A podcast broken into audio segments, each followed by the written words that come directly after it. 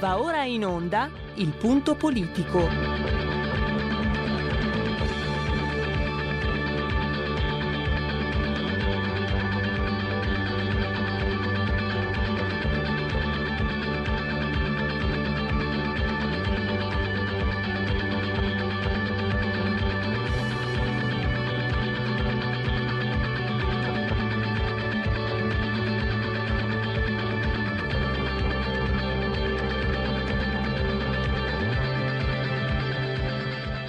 Ma se non state attenti, i media vi faranno odiare le persone oppresse e amare quelle che opprimono. Malcolm X. C'è una radio, Radio Padania, che io capita qualche volta di ascoltarla ed è veramente una paura ascoltarla, una, c'è una rabbia, una, un odio che è totale e non si può nemmeno pensare a fare spallucce, pensare che questo odio, siccome è irrazionale, occorre in qualche modo dimenticarlo. Occorre in qualche modo farlo rientrare nel dibattito politico. E poi sguatteri del padrone un cazzo. Sguatteri del padrone un beneamato cazzo. Vi invito però ad ascoltare ogni giorno per 5 minuti Radio Padania Libera.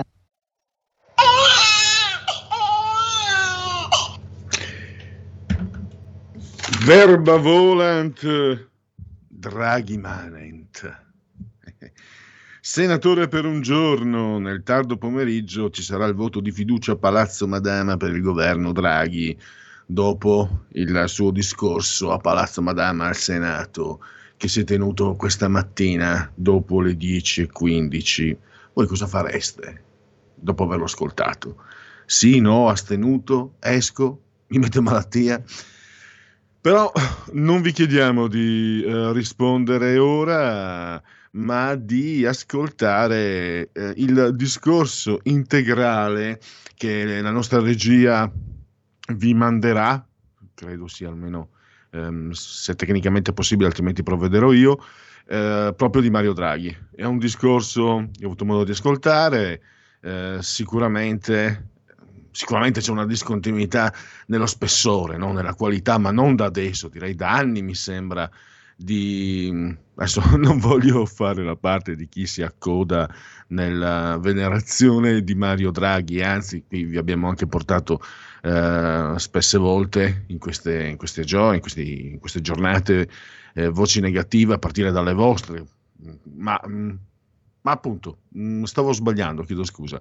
Eh, io ritengo mh, mm, che come documento giornalistico sia eh, un obbligo quasi deontologico farvi ascoltare il discorso integralmente, per onestà, perché sono un paresiarca, a mio avviso è un discorso che va ascoltato con attenzione, non tutto può piacere di ciò che ha detto, ma mi sembra che, questo fatemelo dire, poi voi risponderete ci voleva poco, insomma, eh, verso eh, cioè Conte più che un avvocato, il confronto di Draghi sembrava il, mano, il manichino della UPIM, sinceramente, proprio senza voler per carità mh, prendere in giro, però una differenza di spessore notevole. Eh, ma poi non è detto che questo comporti eh, un plauso o, o un parere favorevole, anzi, anzi, anzi. Pierluigi, scusa se mi intrometto, ti ricordi il Conte prima maniera quando rivolto a Di Maio diceva questo lo posso dire? Sì, esatto, esatto. Sì, il conto seconda maniera era anche peggio perché poi si rivolgeva al suo a Rocchino, a Casalino Formaggino, come lo chiamavano i tedeschi, eh, provocandogli eh, tutte quelle insicurezze che avrebbe messo, che ha messo, da quel che riportano le cronache nella sua, nella sua biografia. Comunque, al di là del fatto che poi Giuseppe Conte va giudicato per quello che ha fatto, che non ha fatto, che ha sbagliato moltissime cose, quindi però anche nel giusto mi sembra che l'intervento di Giulio Cesare Carnelli assiso sulla torre di comando in regia tecnica un plauso. Lui è lì fisicamente io invece mi ritrovo da questa parte della barricata eh, in, da remoto. E facciamo così. Allora, tra poco facciamo partire eh, Draghi. Poi con Francesco Borgonovo commenteremo anche con lui naturalmente il discorso di Mario Draghi, ma parleremo anche di un libro, La società senza dolore, perché abbiamo bandito la sofferenza dalle nostre vite. Viviamo in una società che è anest- anesteti- anestetizzata, ma rimuovere il dolore, che è anche comunque quasi un dovere che sentiamo, è pericoloso nel momento in cui eh, perdiamo di vista la realtà, di cui pensiamo pensiamo che il dolore non sia accettabile, perché se non accetti il dolore non accetti l'altro, accetti il pens- però accetti il pensiero unico. Questo insomma è un accostamento di pensieri che poi con eh, Francesco Borgonovo andremo, anzi Francesco Borgonovo approfondirà sicuramente nella dovuta maniera.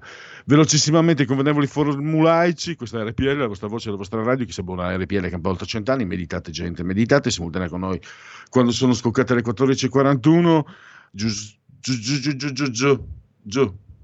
Giulio Cesare Carnelli ed io, sospesi entrambi a 95 metri sopra il livello del mare, le temperature ci dicono eh, 13.7 gradi centigradi esterni sopra lo zero. E sta arrivando la primavera. 21 quelli interni, 62% l'umidità, 1019.8 millibar la uh, pressione, il tutto nel... Uh, eh, vigesimo nono giorno di piovoso, mese del calendario repubblicano, per i gregoriani ne mancano tracciati 17 alla fine addirittura.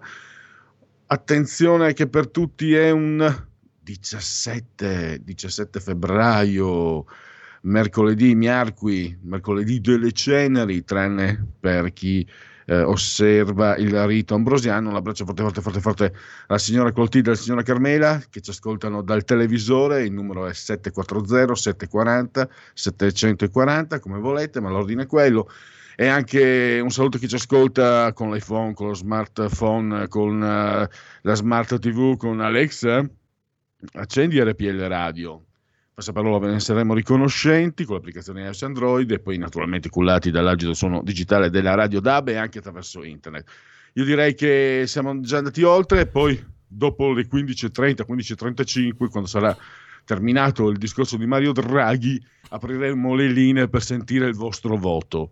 Quindi la parola a lui Certo. Draghi Mario. Eh, Pierluigi, una sola precisazione, nel corso del pomeriggio ci saranno anche gli interventi in replica, naturalmente quando ci sarà Matteo Salvini o Massimiliano Romeo o Alberto Bagnai, naturalmente ne daremo conto, se non nella tua trasmissione, in quella di Marco Pinti. Credo um, comunicazione di servizio ho, letto, però devo approfondire. Credo che sarà in serata, più, più sì, verso le 20. Eh, hai ragione, che è in tardo pomeriggio, quindi probabilmente lo daremo prossimamente. Non, non riusciremo a darlo in eh, diretta. O, o, o, in diretta o in differita, tranquilli, certo. che RPL e il verbo di Matteo Salvini non ve lo fa certo mancare. Grazie anche a Giulio Cesare. E, la parola, Giulio, è la parola a Mario Draghi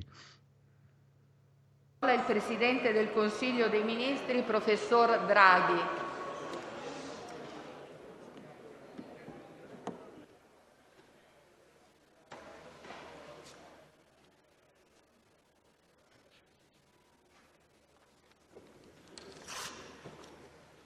Grazie signor Presidente.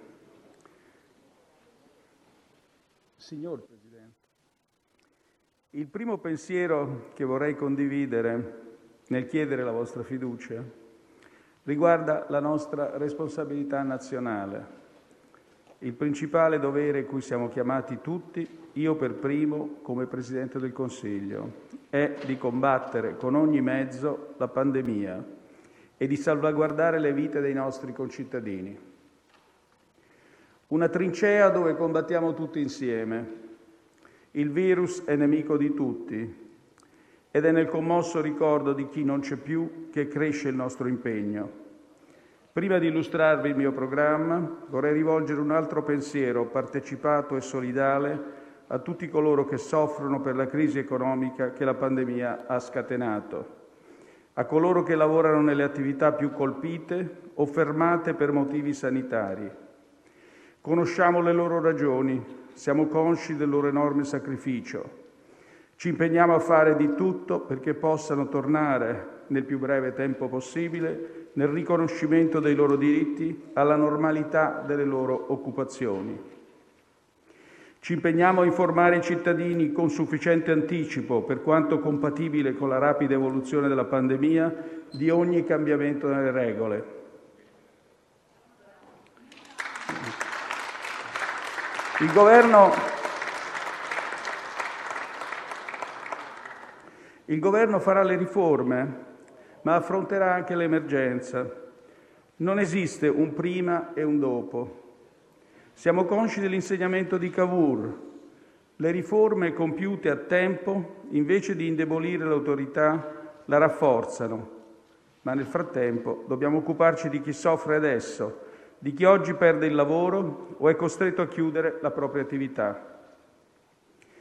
Nel ringraziare ancora una volta il Presidente della Repubblica per l'onore dell'incarico che mi è stato assegnato, vorrei dirvi che non vi è mai stato nella mia lunga vita professionale un momento di emozione così intensa e di responsabilità così ampia.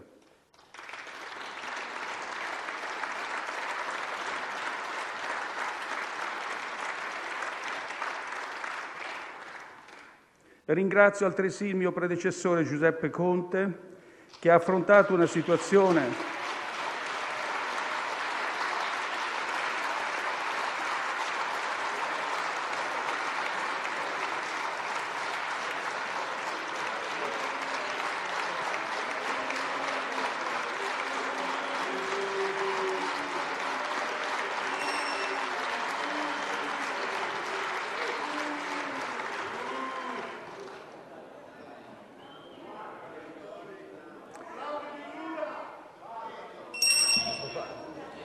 Ringrazio altresì il mio predecessore Giuseppe Conte, che ha affrontato una situazione di emergenza sanitaria ed economica come mai era accaduto dall'Unità d'Italia.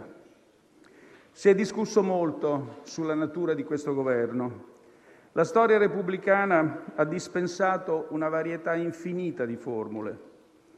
Nel rispetto che tutti abbiamo per le istituzioni e per il corretto funzionamento di una democrazia rappresentativa, un Esecutivo come quello che ho l'onore di presiedere, specialmente in una situazione drammatica come quella che stiamo vivendo, è semplicemente il Governo del Paese. Non ha bisogno di alcun aggettivo che lo definisca. Riassume la volontà, la consapevolezza, il senso di responsabilità delle forze politiche che lo sostengono, alle quali è stata chiesta una rinuncia per il bene di tutti, dei propri elettori come degli elettori di altri schieramenti, anche dell'opposizione, dei cittadini tutti. Questo è lo spirito repubblicano di un governo che nasce in una situazione di emergenza raccogliendo l'alta indicazione del Capo dello Stato. La crescita di un'economia non dipende solo da fattori economici, dipende dalle istituzioni, dalla fiducia dei cittadini verso di esse dalla condivisione di valori e di speranze, gli stessi fattori che determinano il progresso di un Paese. Si è detto e scritto che questo Governo è stato reso necessario dal fallimento della politica. Mi sia consentito di non essere d'accordo. Nessuno fa un passo indietro rispetto alla propria identità, ma semmai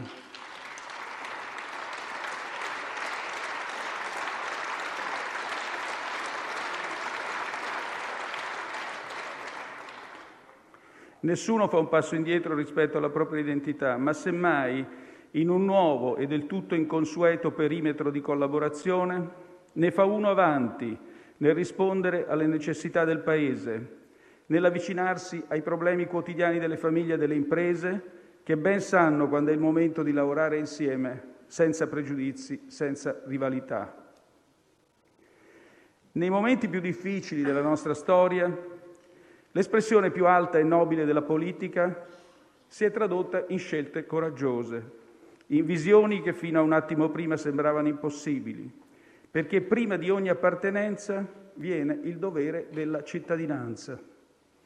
Siamo cittadini di un Paese che ci chiede di fare tutto il possibile senza perdere tempo, senza lesinare anche il più piccolo sforzo per combattere la pandemia e contrastare la crisi economica. E noi oggi, politici e tecnici che formano questo nuovo esecutivo, siamo semplicemente tutti cittadini italiani, onorati di servire il, vostro, il proprio Paese, tutti ugualmente consapevoli del compito che ci è stato affidato. Questo è lo spirito repubblicano del mio governo. La durata dei governi in Italia è stata mediamente breve, ma ciò non ha impedito, in momenti anche più drammatici, di compiere scelte de- decisive per il nostro futuro. Conta la qualità delle decisioni, conta il coraggio delle visioni, non contano i giorni di, i giorni di tempo. Il tempo del potere può essere sprecato anche nella sola preoccupazione di conservarlo.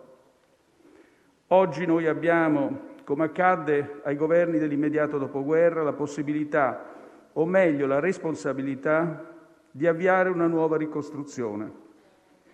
Ma soprattutto grazie alla convinzione che il futuro delle generazioni successive sarebbe stato migliore per tutti. Nella fiducia reciproca, nella fratellanza nazionale, nel perseguimento di un riscatto civico e morale. A quella ricostruzione collaborarono forze politiche ideologicamente lontane se non contrapposte sono certo che anche a questa nuova ricostruzione nessuno farà mancare nella distinzione di ruoli e identità il proprio apporto. Spesso mi sono chiesto se noi, e mi riferisco prima di tutto alla mia generazione, abbiamo fatto e stiamo facendo per loro tutto quello che i nostri nonni e padri fecero per noi, sacrificandosi oltre misura. Loro sono i nostri figli, i nostri nipoti, il nostro futuro. È una domanda che ci dobbiamo porre quando non facciamo tutto il necessario per promuovere al meglio il capitale umano, la formazione, la scuola, l'università, la cultura. Una domanda alla quale dobbiamo dare risposte concrete e urgenti quando deludiamo i nostri giovani, costringendoli a emigrare da un paese che troppo spesso non sa valutare il merito e non ha ancora realizzato un'effettiva parità di genere. Una domanda che non possiamo eludere quando aumentiamo il nostro debito pubblico senza aver speso e investito al meglio risorse che sono sempre scarse. Ogni spreco oggi è un torto che facciamo alle prossime generazioni, una sottrazione dei loro diritti. Esprimo davanti a voi che siete i rappresentanti eletti degli italiani, l'auspicio che il desiderio e la necessità di costruire un futuro migliore orientino saggiamente le nostre decisioni. Nella speranza che i giovani italiani che prenderanno il nostro posto, anche qui in quest'Aula, ci ringrazino per il nostro lavoro e non abbiano di che rimproverarci per il nostro egoismo.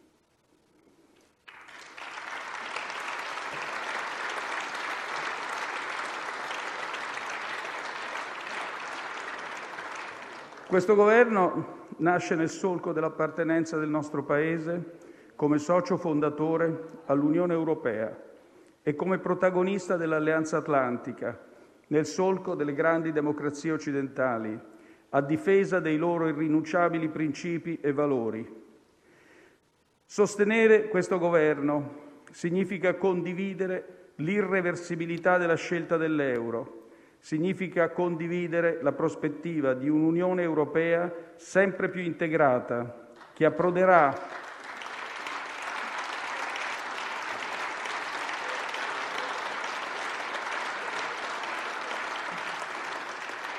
sempre più integrata, che approderà a un bilancio pubblico comune capace di sostenere i Paesi nei periodi di recessione.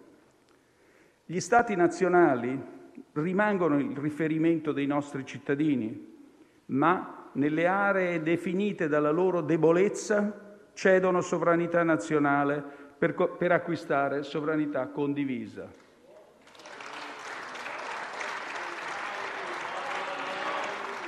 Anzi, anzi, nell'appartenenza convinta al destino dell'Europa, siamo ancora più italiani ancora più vicine ai nostri territori di origine e residenza. Dobbiamo essere orgogliosi del contributo italiano alla crescita e allo sviluppo dell'Unione Europea. Senza l'Italia non c'è l'Europa, ma fuori dall'Europa c'è meno Italia. Non c'è sovranità nella solitudine. C'è solo l'inganno di ciò che siamo, nell'oblio di ciò che siamo stati e nella negazione di quello che potremmo essere. Siamo una grande potenza economica e culturale. Mi sono sempre stupito e un po' addolorato in questi anni nel notare come spesso il giudizio degli altri sul nostro Paese sia migliore del nostro. Dobbiamo essere più orgogliosi, più giusti e più generosi nei confronti del nostro Paese.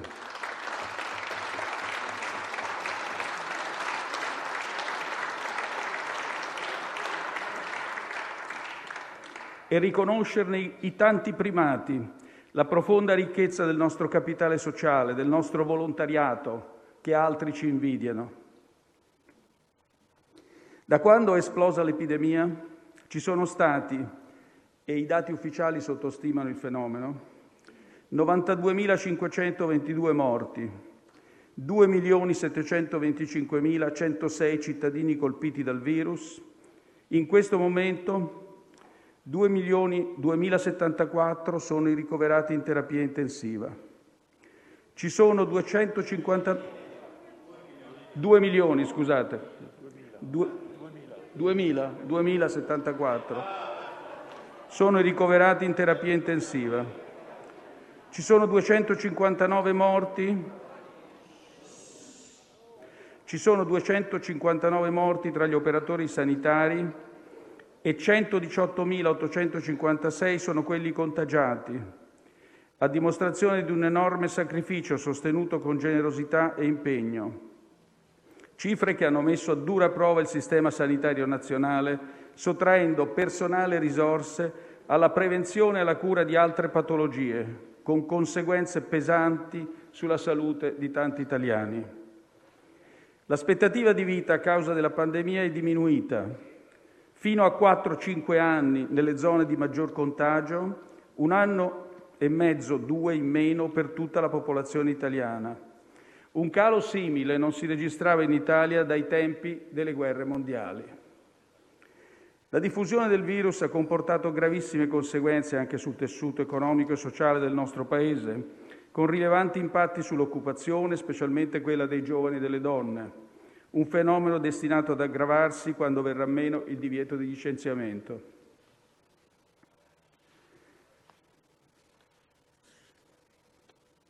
Si è anche aggravata la povertà. I dati dei centri di ascolto Caritas, che confrontano il periodo maggio-settembre del 2019 con lo stesso periodo del 2020, mostrano che da un anno all'altro l'incidenza dei nuovi poveri passa dal 31 al 45 per cento. Quasi una persona su due che oggi si rivolge alla Caritas lo fa per la prima volta. Tra i nuovi poveri aumenta in particolare il peso delle famiglie con minori, delle donne, dei giovani, degli italiani, che oggi sono la maggioranza, rispetto anche allo scorso anno, e delle persone in età lavorativa, di fasce di cittadini finora mai sfiorati dall'indigenza. Il numero totale di ore di cassa integrazione per emergenza sanitaria dal 1 aprile al 31 dicembre dello scorso anno supera i 4 milioni. Nel 2020 gli occupati sono scesi di 444.000 unità, ma il calo si è accentrato sui contratti a termine e lavoratori autonomi. La pandemia ha finora colpito soprattutto giovani e donne una disoccupazione selettiva ma che presto potrebbe iniziare a colpire anche i lavoratori con contratti a tempo indeterminato. Gravi e con pochi precedenti storici gli effetti sulla disuguaglianza. In assenza di interventi pubblici, una misura della disuguaglianza che si chiama il coefficiente di Gini, mis- che, che misura la disuguaglianza e la distribuzione del reddito, sarebbe aumentato nel primo semestre del 2020 di 4 punti percentuali rispetto al 34 per del 2019. Il futuro appartiene a chi fa squadra. Le radio italiane si uniscono per giocare la partita da protagoniste. Nasce l'app Radio Player Italia. 140 stazioni in una sola rete. Scegli la tua preferita e ascolta il suono perfetto del digitale. Gratis, senza registrazione. Senza interruzioni. Compatibile con tutti i device. Le notizie, la compagnia. La musica scelta da chi la ama, la conosce e la vive. Scarica Radio Player Italia. Il futuro batte con la radio nel cuore. Anche RPL è disponibile su Radio Player Italia. a sufficienza i cittadini con impieghi a tempo determinato e i lavoratori autonomi. Le previsioni pubblicate la scorsa settimana dalla Commissione europea indicano che, sebbene dal 2020 la recessione europea sia stata meno grave di quanto ci si aspettasse e quindi già fra poco più di un anno si dovrebbero recuperare i livelli di attività economica pre-pandemia, in Italia questo non accadrà prima della fine del 2022, in un contesto in cui prima della pandemia non avevamo ancora recuperato pienamente gli effetti delle crisi del 2008-2009 e del 2011-2013. La diffusione del Covid ha provocato ferite profonde nelle nostre comunità, non solo sul piano sanitario economico, ma anche in quello culturale e educativo. Le ragazze e i ragazzi hanno avuto, soprattutto quelli delle scuole secondarie di secondo grado, il servizio scolastico attraverso la didattica a distanza, che pur garantendo la continuità del servizio non può non creare disagi e evidenziare diseguaglianze. Un dato chiarisce meglio la dinamica attuale. A fronte di 1.696.000 studenti delle scuole 696.300 studenti delle scuole secondarie di secondo grado, nella prima settimana di febbraio solo 1.039.000 studenti, cioè il 61% del totale, ha avuto assicurato il servizio attraverso la didattica a distanza. Questa situazione di emergenza senza precedenti impone di imboccare con decisione e rapidità una strada di unità e impegno comune, il piano di vaccinazione. Gli scienziati in solo 12 mesi hanno fatto un miracolo. Non era mai accaduto che si riuscisse a produrre un nuovo vaccino in meno di un anno. La nostra prima sfida è, ottenute nelle quantità sufficienti, distribuirlo rapidamente ed efficientemente. Abbiamo bisogno di mobilitare tutte le energie su cui possiamo contare, ricorrendo alla protezione civile, alle forze armate, ai tanti volontari.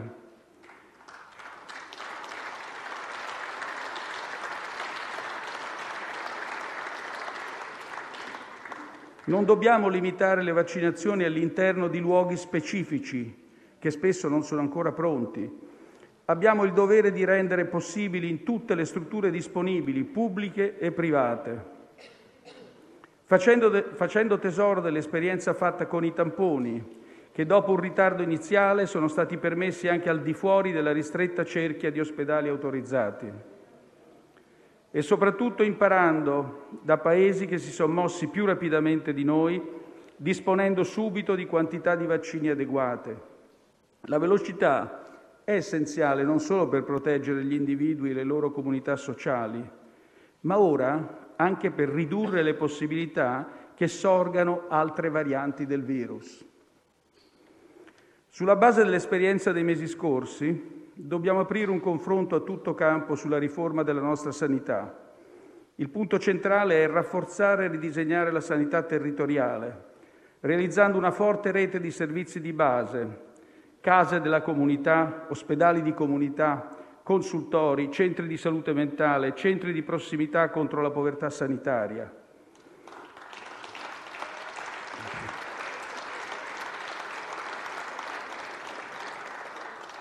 È questa la strada per rendere realmente esigibili quelli che sono chiamati livelli essenziali di assistenza e affidare agli ospedali le esigenze sanitarie acute, post-acute e riabilitative, la casa come principale luogo di cura è oggi possibile con la telemedicina, con l'assistenza domiciliare integrata. La scuola. Non solo dobbiamo tornare rapidamente a un orario scolastico normale, anche distribuendolo su diverse fasce orarie, ma dobbiamo fare il possibile con le modalità più adatte per recuperare le ore di didattica in presenza perse lo scorso anno.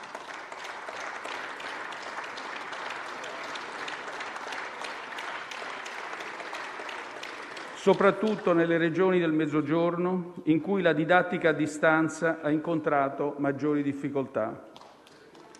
Occorre, occorre rivedere il disegno del percorso scolastico annuale, allineare il calendario scolastico alle esigenze derivanti dall'esperienza vissuta dall'inizio della pandemia. Il ritorno a scuola deve avvenire in sicurezza. È necessario investire in una transizione culturale a partire dal patrimonio identitario umanistico riconosciuto a livello internazionale.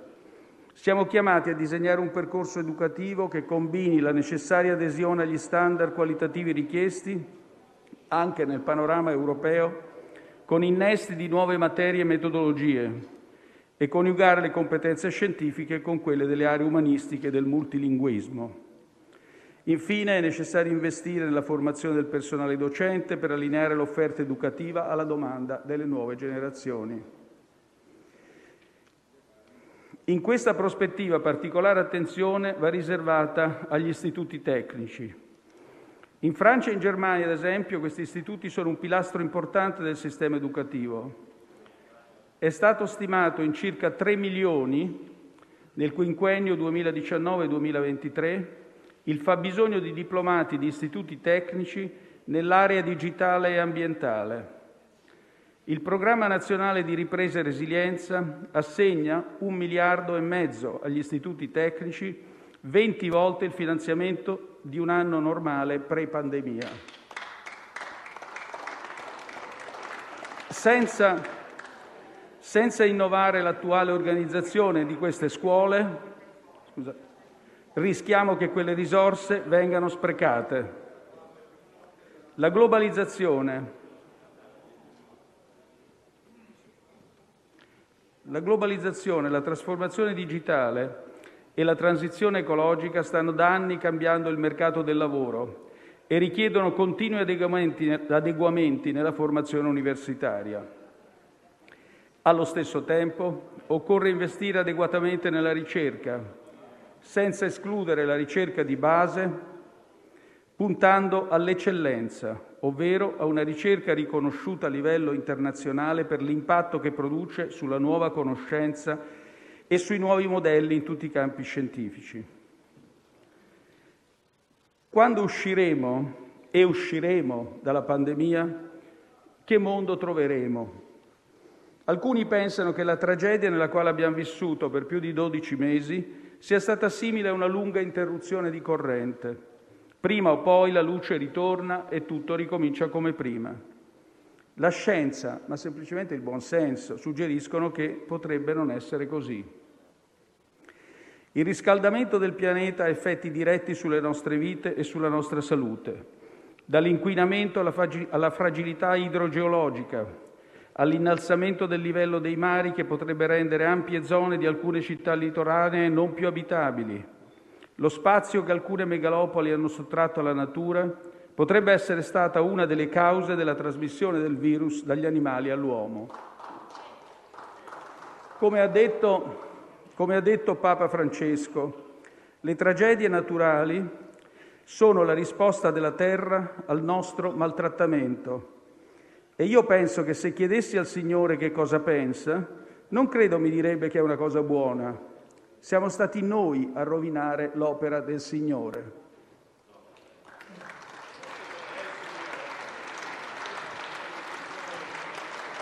Proteggere Proteggere il futuro dell'ambiente, conciliandolo con il progresso e il benessere sociale, richiede un approccio nuovo.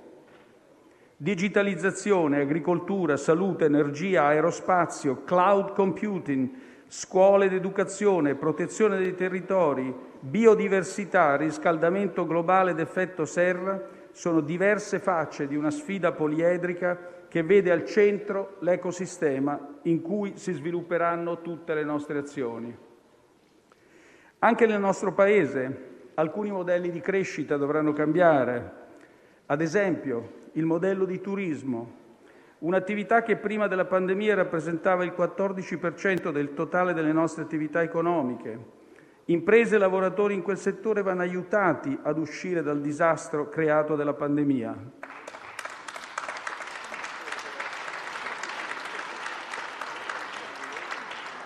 ma senza scordare che il turismo avrà un futuro se non dimentichiamo che esso vive della nostra capacità di preservare l'ambiente, preservare, cioè almeno non sciupare, città d'arte, luoghi e tradizioni che successive generazioni, attraverso molti secoli, hanno saputo preservare e ci hanno tramandato. Uscire dalla pandemia non sarà come riaccendere la luce. Questa osservazione che gli scienziati non smettono di ripeterci ha una conseguenza importante. Il governo dovrà proteggere i lavoratori, tutti i lavoratori, ma sarebbe un errore proteggere indifferentemente tutte le attività economiche. Alcune dovranno cambiare, anche radicalmente, e la scelta di quali attività proteggere e quali accompagnare nel cambiamento è il difficile compito che la politica economica dovrà affrontare nei prossimi mesi. La capacità di adattamento del nostro sistema produttivo e interventi senza precedenti hanno permesso di preservare la forza lavoro in un anno drammatico. Sono stati 7 milioni i lavoratori che hanno fruito di strumenti di integrazione salariale per un totale, come dicevo prima, di 4 miliardi di ore. Grazie a tali misure, supportate anche dalla Commissione europea mediante il programma SURE, è stato possibile limitare gli effetti negativi sull'occupazione. A pagare il prezzo più alto sono stati i giovani, le donne e i lavoratori autonomi. È innanzitutto a loro che bisogna pensare quando approntiamo una strategia di sostegno delle imprese e del lavoro. Strategia che dovrà coordinare strategia che dovrà coordinare la sequenza degli interventi sul lavoro, sul credito e sul capitale. Centrali sono le politiche attive del lavoro. Affinché esse siano immediatamente operative è necessario migliorare gli strumenti esistenti, come l'assegno di riallocazione, rafforzando le politiche di formazione dei lavoratori occupati e disoccupati. Vanno anche rafforzate le dotazioni di personali digitali dei centri per l'impiego in accordo con le Regioni. E questo progetto è già parte del Programma nazionale di ripresa e resilienza, ma andrà anticipato da subito. Il cambiamento climatico, come la pandemia, penalizza alcuni settori produttivi senza che vi sia un'espansione in altri settori che possa compensare. Dobbiamo quindi essere noi ad assicurare questa espansione e lo dobbiamo fare subito. La risposta della politica economica al cambiamento climatico e alla pandemia dovrà essere una combinazione di politiche strutturali che facilitino l'innovazione, di politiche finanziarie che facilitino l'accesso delle imprese capaci di crescere al capitale e al credito e di politiche monetarie e fiscali espansive che agevolino gli investimenti e creino domanda per le nuove attività sostenibili che sono state create. Vogliamo, vogliamo lasciare un buon pianeta, non solo una buona moneta. La mobilitazione di tutte le energie del Paese nel suo rilancio non può prescindere dal coinvolgimento delle donne. Il divario di genere nei tassi di occupazione in Italia rimane tra i più alti in Europa, circa 18 punti su una media europea di 10. Dal dopoguerra ad oggi la situazione è certamente migliorata, ma questo incremento non è andato di pari passo con altrettanto evidente miglioramento nelle condizioni di carriera delle donne L'Italia oggi presenta uno dei peggiori gap salariali tra generi in Europa, oltre una cronica scarsità di donne in posizioni manageriali di rilievo. Una vera parità di genere non significa un farisaico rispetto di quote rosa richieste dalla legge.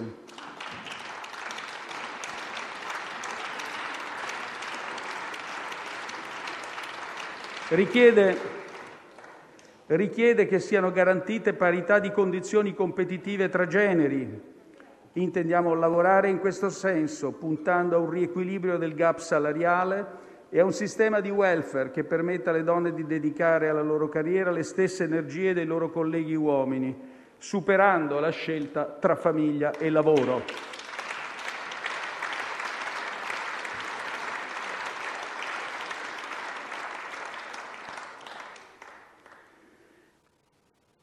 Garantire parità di condizioni competitive significa anche assicurarsi che tutti abbiano uguale accesso alla formazione di quelle competenze chiave che sempre più permetteranno di far carriera, digitali, tecnologiche, ambientali.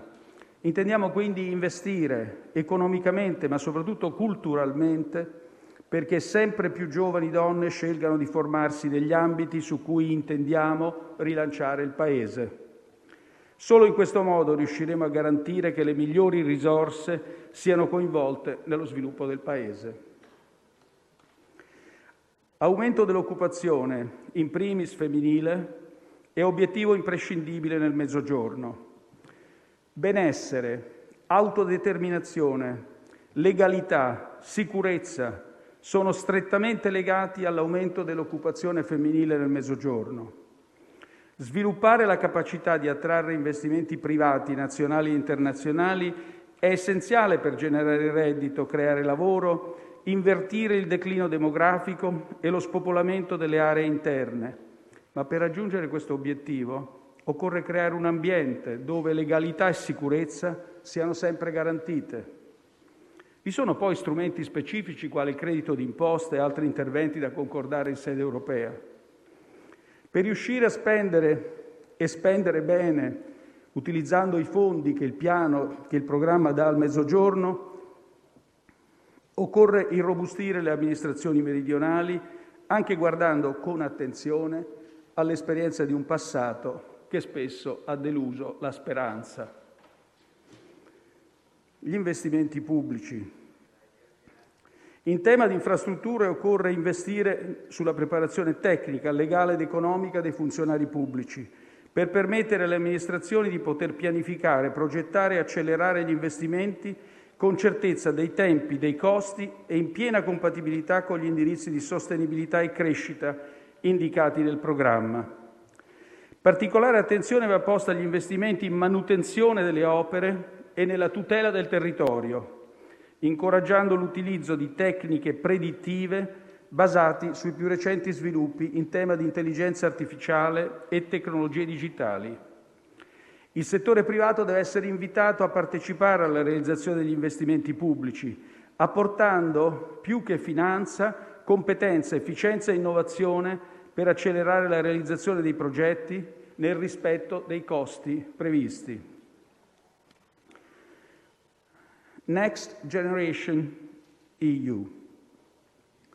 La strategia per i progetti del Next Generation non può che essere trasversale e sinergica, basata sul principio dei co-benefici, cioè con la capacità di impattare simultaneamente più settori in maniera co- coordinata. Dovremo imparare a prevenire piuttosto che a riparare non solo dispiegando tutte le tecnologie a nostra disposizione, ma anche investendo sulla consapevolezza delle nuove generazioni che ogni azione ha una conseguenza. Come si è ripetuto più volte, avremo a disposizione circa 210 miliardi lungo un periodo di sei anni. Queste risorse dovranno essere spese puntando a migliorare il potenziale di crescita della nostra economia, la quota di prestiti aggiuntivi che richiederemo tramite la principale componente del programma, lo strumento per la ripresa e la resilienza, dovrà essere anche modulata in base agli obiettivi di finanza pubblica. Il precedente Governo ha già svolto una grande mole di lavoro sul programma di ripresa e resilienza.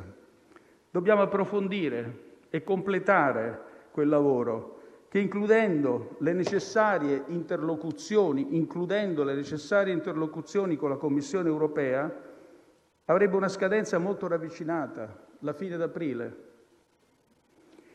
Gli orientamenti che il Parlamento esprimerà nei prossimi giorni a commento della bozza di programma presentata dal governo uscente saranno di importanza fondamentale nella preparazione della sua versione finale.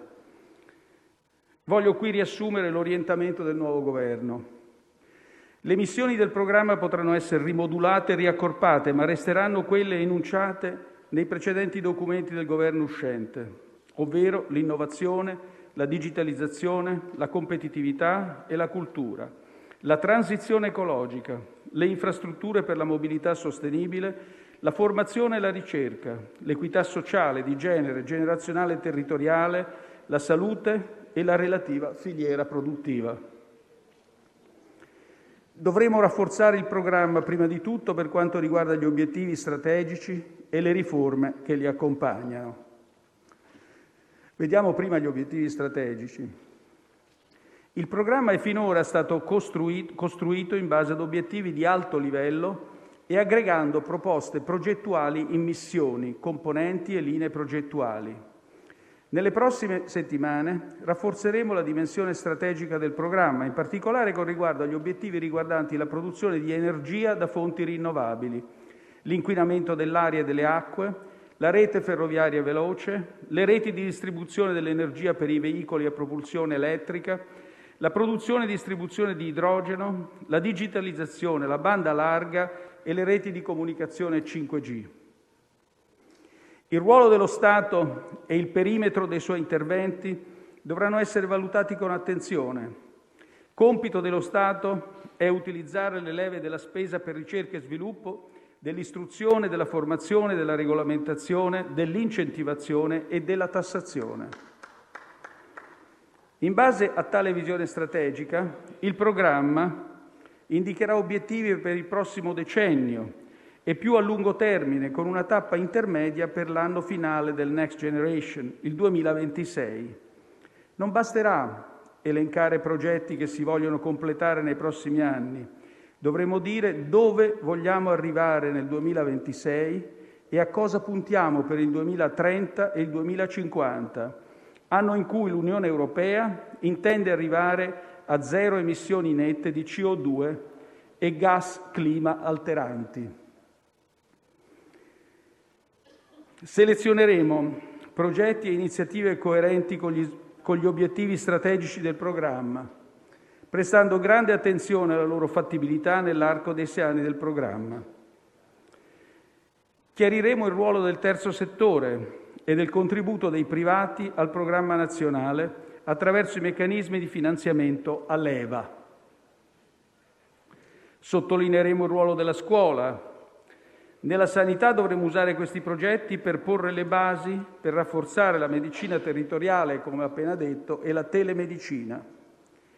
La governance del programma di ripresa e resilienza è incardinata nel Ministero dell'economia e finanza, con la strettissima collaborazione dei Ministeri competenti che definiscono le politiche e i progetti di settore. Il Parlamento verrà costantemente informato sia sull'impianto complessivo sia sulle politiche di settore.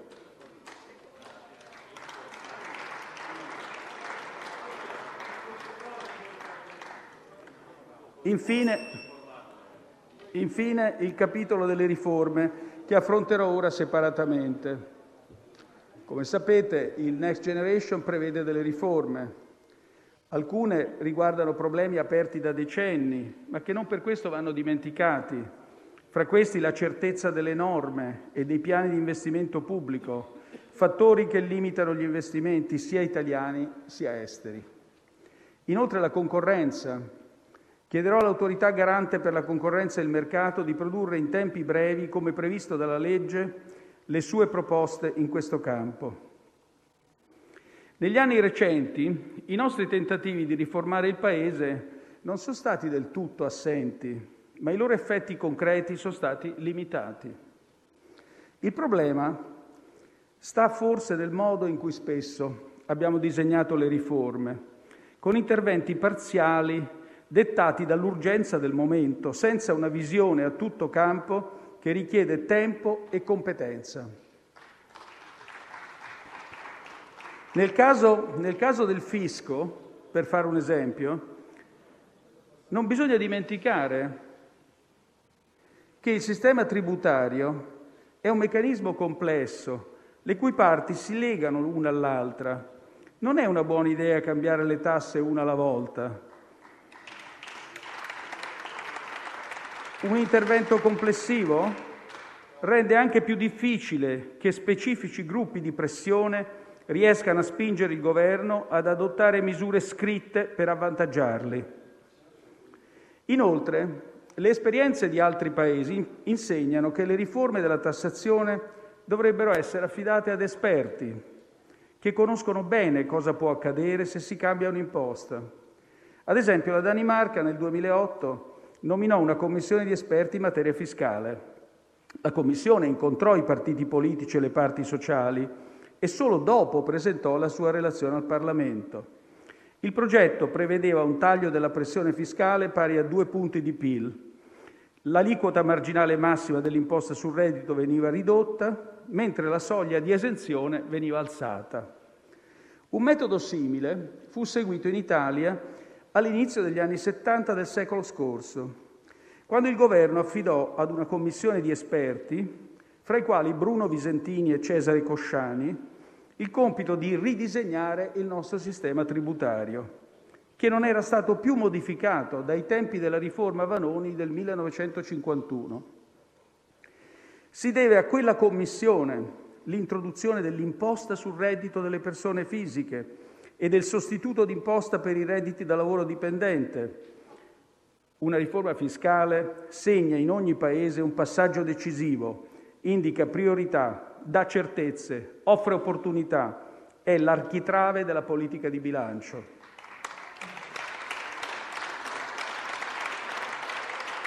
In questa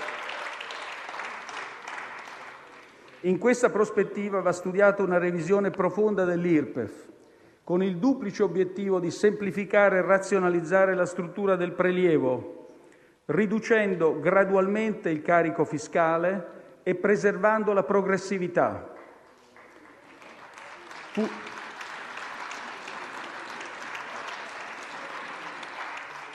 Funzionale al perseguimento di questi obiettivi sarà anche un rinnovato e rafforzato impegno nell'azione di contrasto all'evasione fiscale.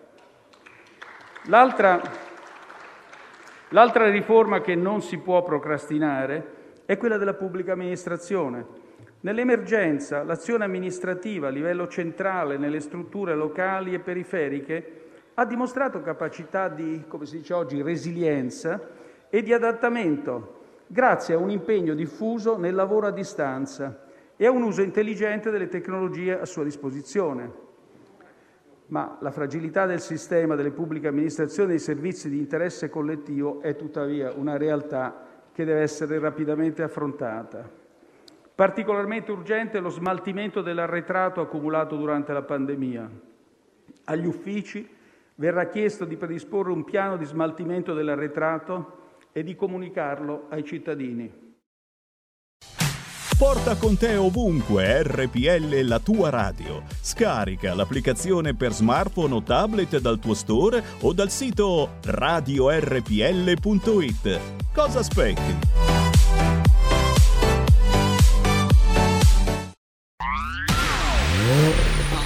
Auto nuova fiammante col suono nuovo, è il Plus che si sente a tuono. La provi e senti subito com'è che va. Da Plus la tua radio migliorerà. Digital Radio, il suono perfetto. Dub Plus. Anche RPL, la tua radio, è in Digital Radio. Stai ascoltando RPL. La tua voce libera, senza filtri né censura. La tua radio e di facile utilizzo da parte dei cittadini che possano far sentire la loro voce. Aggiornamento continuo delle competenze dei dipendenti pubblici, anche selezionando nelle assunzioni le migliori competenze e attitudini in modo rapido, efficiente e sicuro, senza costringere a lunghissime attese decine di migliaia di candidati. Nel campo della giustizia le azioni da svolgere sono principalmente quelle che si collocano all'interno del contesto delle aspettative dell'Unione europea.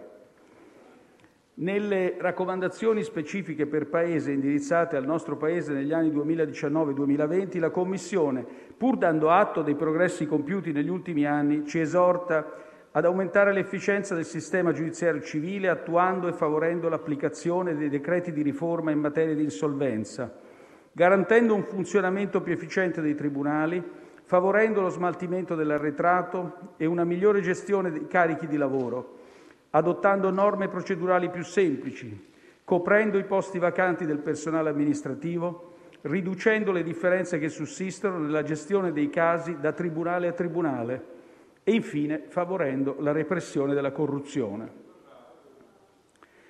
Nei nostri rapporti internazionali questo Governo sarà convintamente europeista e atlantista, in linea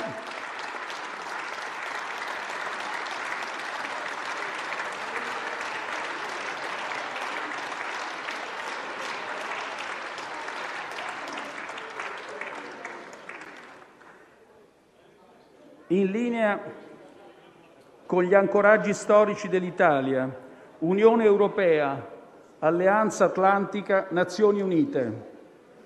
Ancoraggi che abbiamo scelto fin dal dopoguerra, in un percorso che ha portato benessere, sicurezza e prestigio internazionale. Profonda è la nostra vocazione a favore di un multilateralismo efficace, fondato sul ruolo insostituibile delle Nazioni Unite.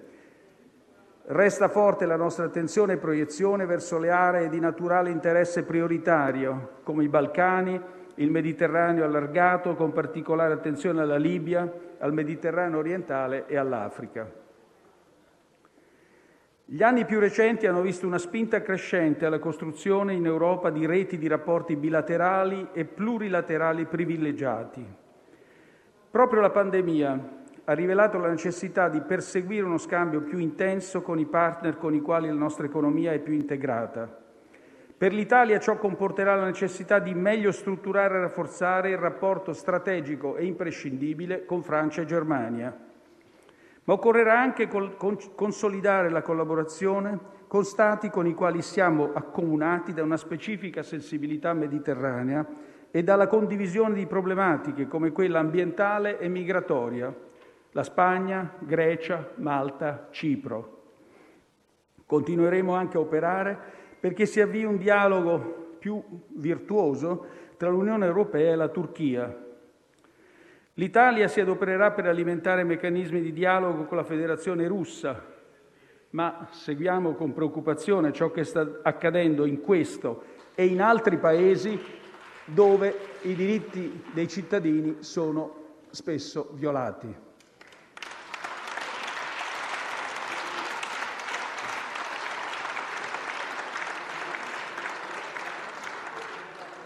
Seguiamo anche con preoccupazione l'aumento delle tensioni in Asia intorno alla Cina. Altra sfida sarà il negoziato sul nuovo patto per le migrazioni e l'asilo, nel quale perseguiremo un deciso rafforzamento dell'equilibrio tra responsabilità dei Paesi di primo ingresso e solidarietà effettiva. Cruciale sarà anche la costruzione di una politica europea dei rimpatri dei, non aventi diritto alla protezione internazionale, accanto al pieno rispetto dei diritti dei rifugiati.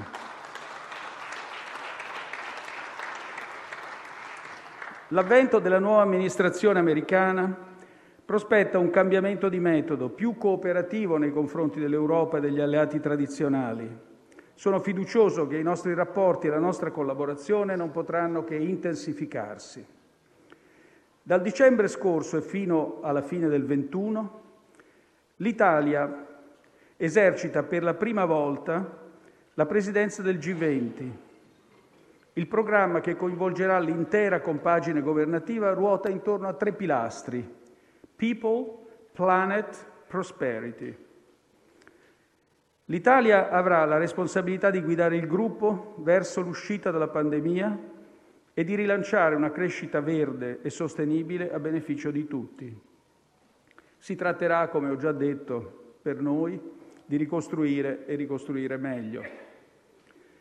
Insieme al Regno Unito, con cui quest'anno abbiamo le presidenze parallele del G7 e G20, Punteremo sulla sostenibilità e la transizione verde nella prospettiva della prossima conferenza delle parti sul cambiamento climatico, con particolare attenzione a coinvolgere attivamente le giovani generazioni attraverso l'evento Youth for Climate.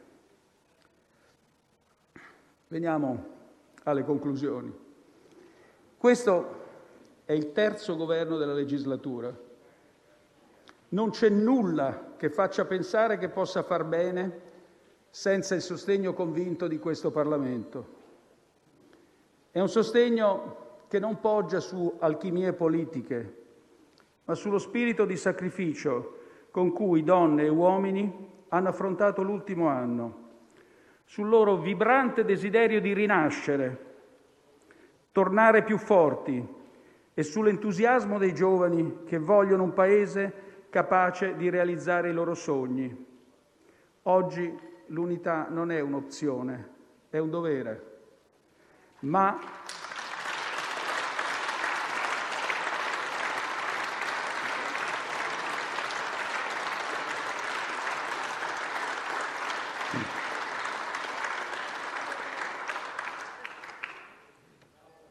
Oggi dicevo l'unità non è un'opzione, l'unità è un dovere, ma è un dovere guidato da ciò che sono certo ci unisce tutti, l'amore per l'Italia.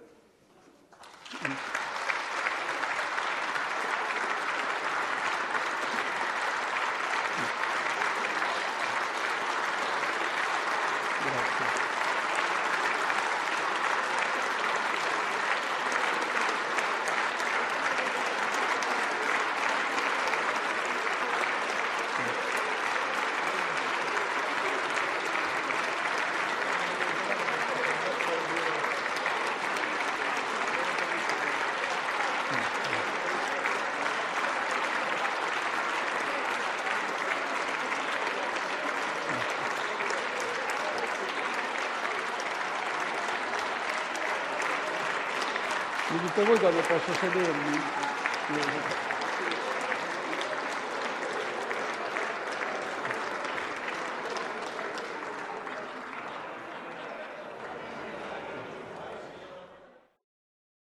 Dite la vostra, che io penso la mia. Il telefono, la tua voce, allo 02 6620 3529. Anche al numero di WhatsApp 346 64 27 756. E dopo aver trasmesso integralmente il discorso di Mario Draghi, di nuovo la linea a Pierluigi Pellegrin. Allora, sen- senatore per un giorno. L'ho messa così. Eh, avete sentito quindi il discorso di, di Mario Draghi. Credo di, di, potermi permettere il giudizio, eh, un giudizio non, non, mi permetto di dire positivo, ma sicuramente ehm, io l'ho sentito per la seconda volta e rafforza la prima impressione, cioè abbiamo sentito comunque un discorso di eh, spessore che può essere condivisibile o meno. Questo lo decidete voi, lo decideranno questa sera i, par- i senatori, domani, domani, sera i parlamentari, ma potete già deciderlo voi, perlomeno eh, a, facendovi sentire a voce, esprimendo il voto. No? Io ho messo sì, no, mi astengo, esco dall'aula, eh, mi metto in malattia. Intanto sono arrivati eh, dei vostri commenti via WhatsApp perché appunto questa rubrica eh, prevede da, da, giovedì scorso anche il WhatsApp. Draghi mi sembra il ventriloquo di Mattarella, quindi una, una bocciatura da Ori, da Riccione, dalla Romagna.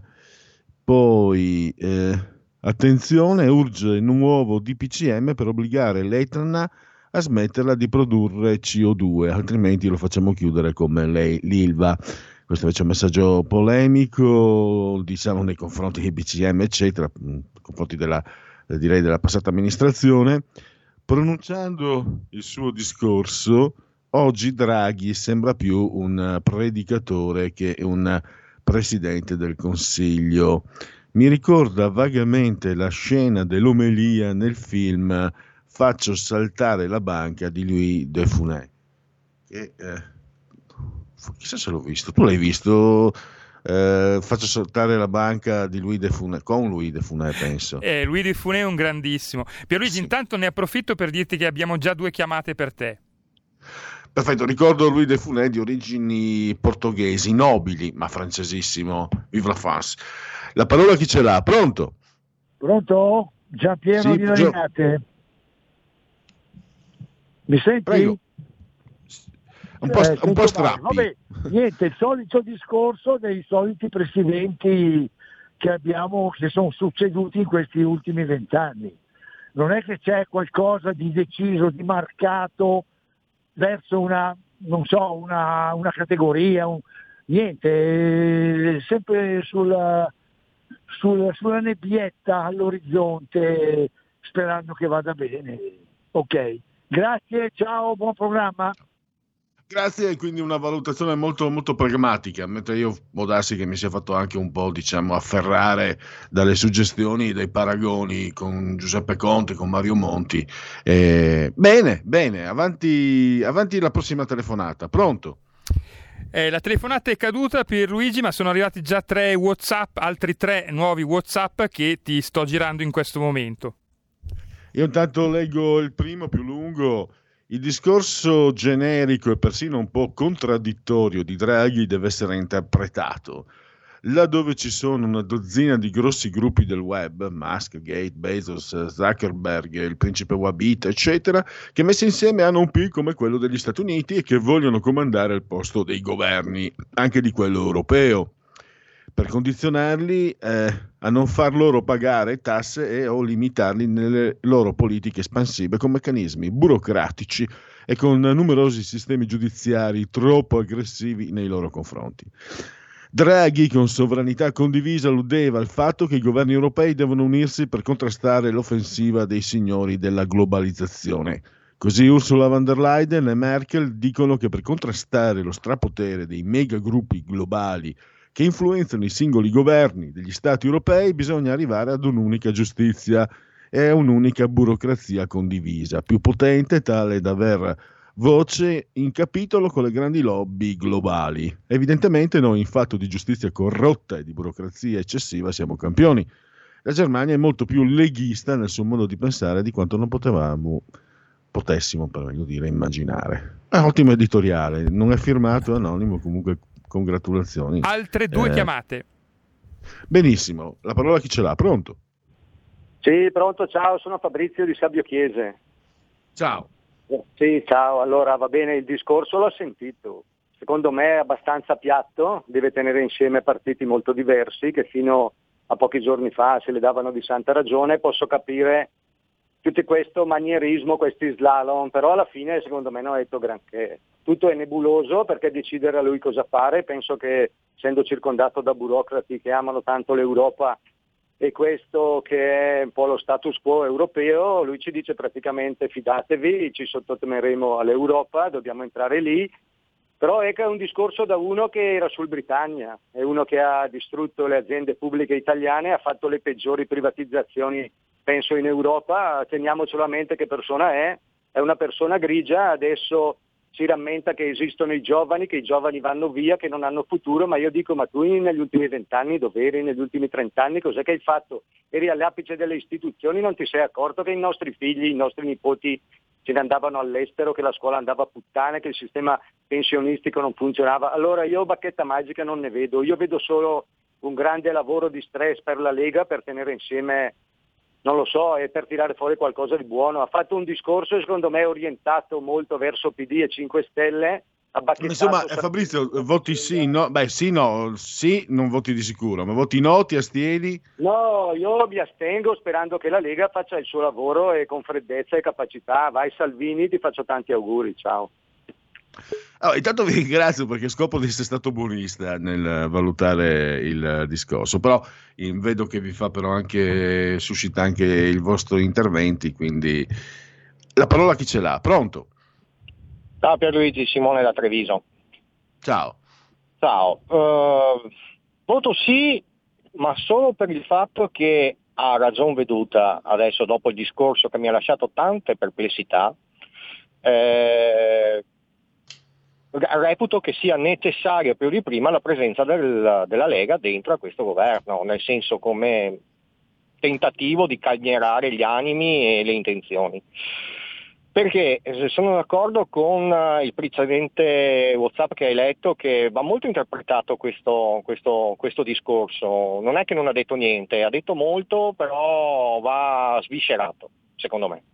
Sono d'accordo con te che mi sentiva di sentire all'apparenza un po' eh, Conte, un po' Monti, però non sono d'accordo con uh, il precedente, il primo, la prima telefonata che hai avuto. No, scusa Simone, che... mi sono spiegato, io invece avevo detto, a dire la verità, avevo detto che avevo trovato una grossa differenza di, di spessore rispetto a Monti e a, e a Conte che io non, avevo sì, trovato avevo, molto avevo, avevo capito, mi sono espresso male, male io, mm, non parlo di spessore, non parlo di ehm, contenuti del discorso perché ti ho detto sarei per sviscerarlo un po' di più questo, certo. questo discorso. Parlo come tono, come mm, diciamo mm, impostazione ti voglio dire tutto, non voglio dire niente, fatemi, datemi l'appoggio che devo dimostrare. Però non sono d'accordo, dicevo, con il, con il radioascoltatore che diceva che eh, non ha detto niente di chiaro. Una cosa l'ha detta chiara prima sentendo a spizzichi e bocconi salendo e, e, e scendendo dalla macchina che lui eh, intende fare un governo europeista e atlantista e ha uh, detto anche, se non ricordo male, che vuole risanare i rapporti senza, mh, mm, scusa, complicare i rapporti con la Russia, pur tenendo presente che anche questo è il primo che lo dice in Europa, è un paese in cui i diritti civili e i diritti umani non sono sempre rispettati correggimi se sbaglio. Sì, sì, no, va bene. Sì. Eh, mm, curioso, saremo curiosi tutti di capire come farlo, quindi non lo so. Mm, sono molto perplesso, una settimana fa ero forse un po' più entusiasta. Ripeto, dico sì solo perché a maggior ragione questa incertezza mia mi dice che la Lega deve essere presente, ma vigilare. Perfetto. Grazie, Grazie Simone. Eh, registriamo una, un sì, eh, prima avevamo un astenuto. Eh, non so se c'è un'altra telefonata. Eh, sì, Pronto? Pier- Pierluigi, abbiamo una chiamata, prima però c'è un WhatsApp vocale di 30 secondi. Eh, che, che, ti farei sentire. Mi, che ti farei sentire. Mi fai, mi sì, fai sentire certo. il, il, cioè, il vocale. Lo faccio sentire io? Eh, no, no, ce l'ho io, ce l'ho io, lo posso mandare ora. Va, eh, sì, scusa, non possiamo far passare la telefonata così non aspetta. Cretino, buonino, che sta in centro, detto tutto, detto un cazzo, molto buonista, ma alla fine non ha detto nulla. Stiamo a vedere alla resa dei fatti che cosa concluderà. Certo il ruolo è molto difficile, ma mm, non si può mettere insieme il diavolo e l'acqua santa stiamo a vedere, diamo fiducia al capitano. Allora, quindi mi sembra un, un sì no, ni. Eh, la parola intanto allora a chi ce l'ha? Pronto? Pronto? Sì, buongiorno. Sì, buongiorno, da Valdobbiadene. Eh, qua da noi eh, per piantare i pali delle viti si usa quello che qua viene chiamato il pal de fer, sarebbe una specie di chiodo enorme che serve sia per fare il buco che poi anche per tamponare il, eh, il palo quando è stato piantato. Quando io ero piccolino, se c'era qualcosa per terra e non la raccoglievi, ti dicevano a tu mangià il palo di ferro, cioè hai mangiato il palo di ferro che non ti chini neanche per sogno. Ecco, io credo che dopo il discorso di Draghi sia um, utile per tutti mangiarlo, questo benedetto palo di ferro perché al minimo cenno di inchinarsi leggermente lo prendiamo in quel posto alla grandissima. Ha iniziato dicendo l'ineluttabilità dell'euro, non si può trasc- trascendere da questa, dall'euro e ha parlato di provvedimenti che eh, non eh, oggi per domani, ma con termini, ha parlato proprio di 2026, 2030, 2050 Ora, eh, quando andremo a votare, per che cosa andremo a votare se poi lui avrà già deciso tutto? Un'ultima cosa, ascoltatevi bene che cosa dice sul turismo e di come funziona in Francia e in Spagna rispetto a qua. Ascoltatevelo bene, grazie. Scusa, tu allora sì o no ti astieni? No, no, no, no, no, assolutamente no, viva Giorgia Meloni, mi dispiace perché io ho sempre votato Lega, ma a questo punto non, non, non, non so più da che parte siete girati, veramente. Dopo che Bagnai e, e, e, e, e Borghi ci hanno da sempre eh, messi sul, sul, su, in guardia sulla cessione di sovranità, sul, su tutte queste cose qua, a sentir cominciare un discorso come l'ha cominciato lui, a me vi è freddo. Grazie, buon proseguimento. E allora eh, un sì, un no e un astenuto eh, a voce. Un'altra, non so se c'è un'altra chiamata. Pronto? Abbiamo un'altra chiamata per Luigi. Prego, la parola chi ce l'ha? Io sono un leghista dall'86 e il discorso di Draghi mi ha convinto.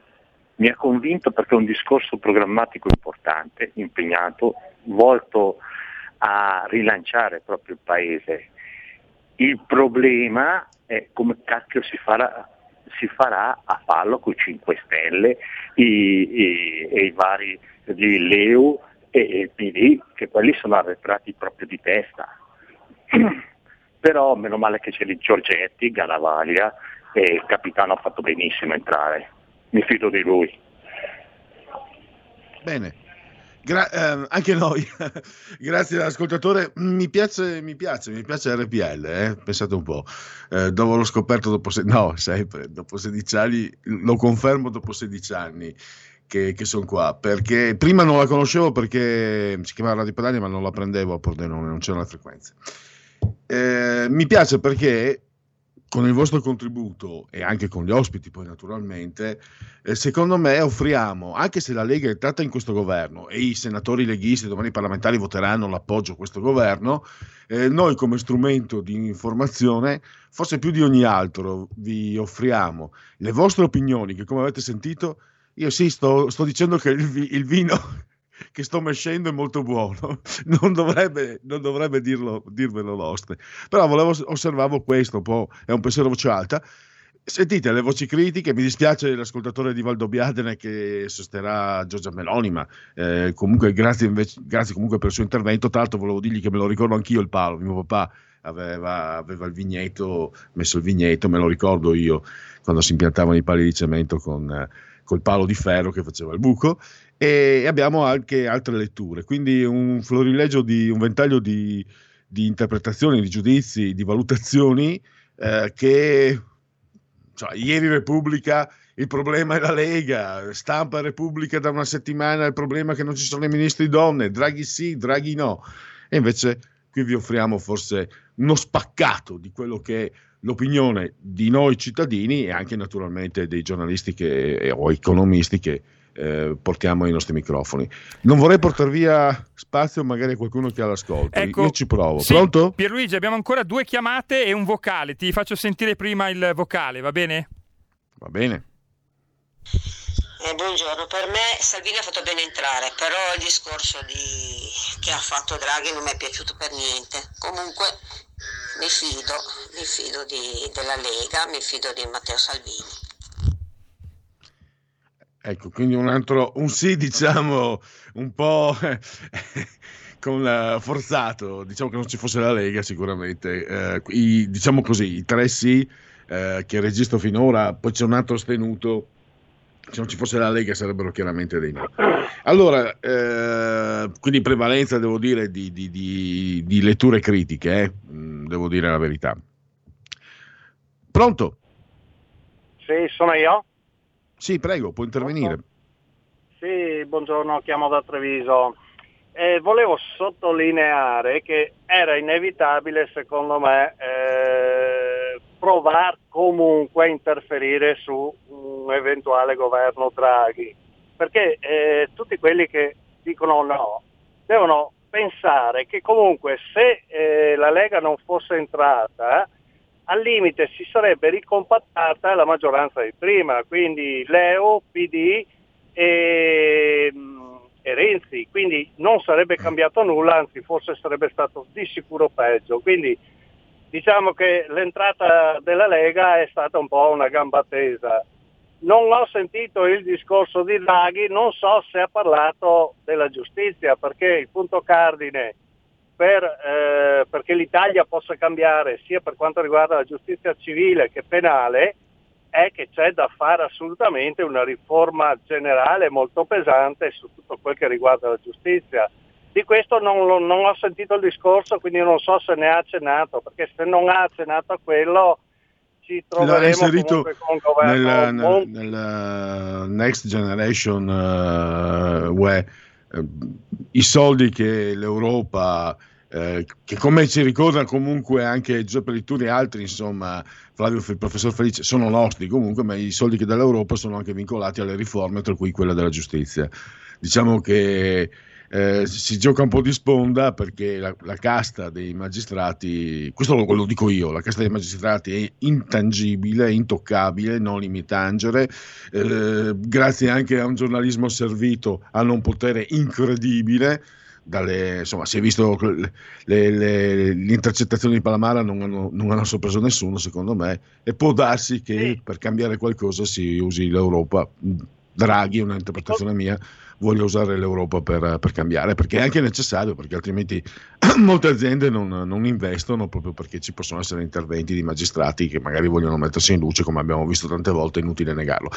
Eh, spazio alla prossima telefonata, grazie all'ascoltatore. Pronto?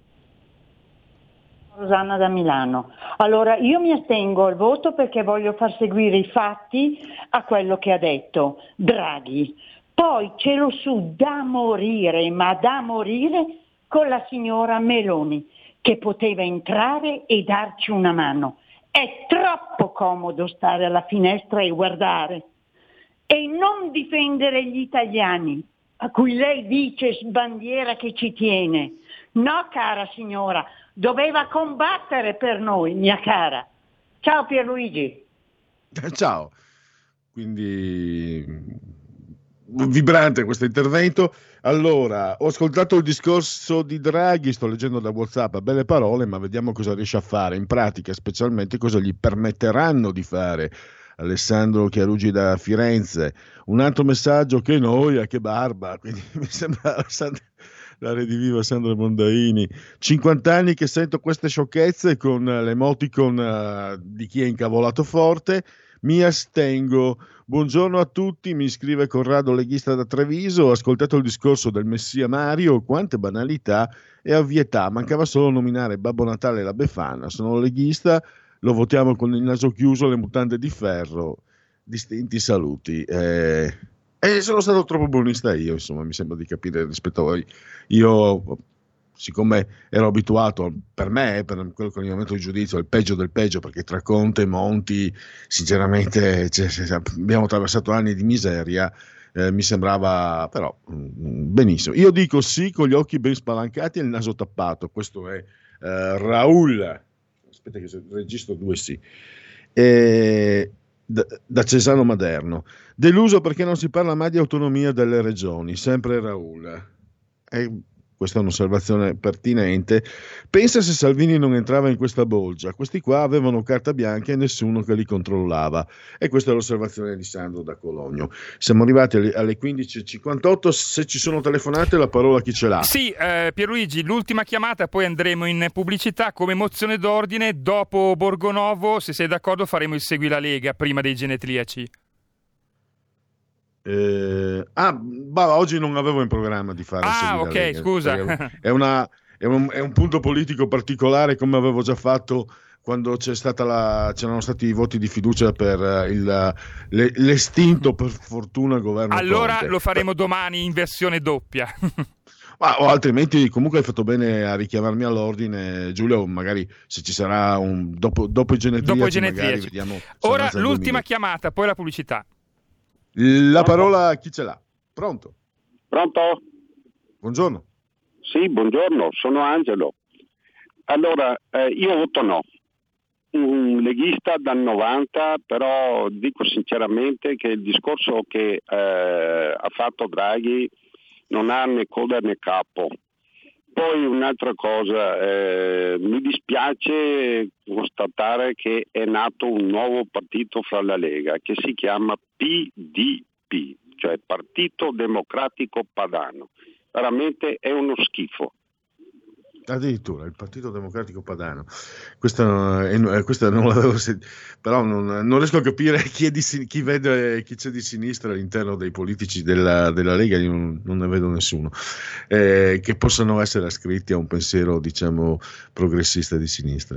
Eh, mi astengo e mi riservo di votare volta per volta i singoli provvedimenti, lo aspetto al varco quando verrà chiesto di chiudere i porti e la Lamorgese dirà ovviamente di no. E possiamo andare all'intervallo tra, tra poco Francesco Borgonovo. Da oggi la tua radio è ascoltabile anche con la televisione in digitale. Sul telecomando della televisione digitale o del tuo ricevitore digitale puoi scegliere se vedere la TV o ascoltare la radio. Risintonizza i canali radio e troverai anche RPL, canale 740. La tua radio. Stai ascoltando RPL. La tua voce libera, senza filtri né censura. La tua radio.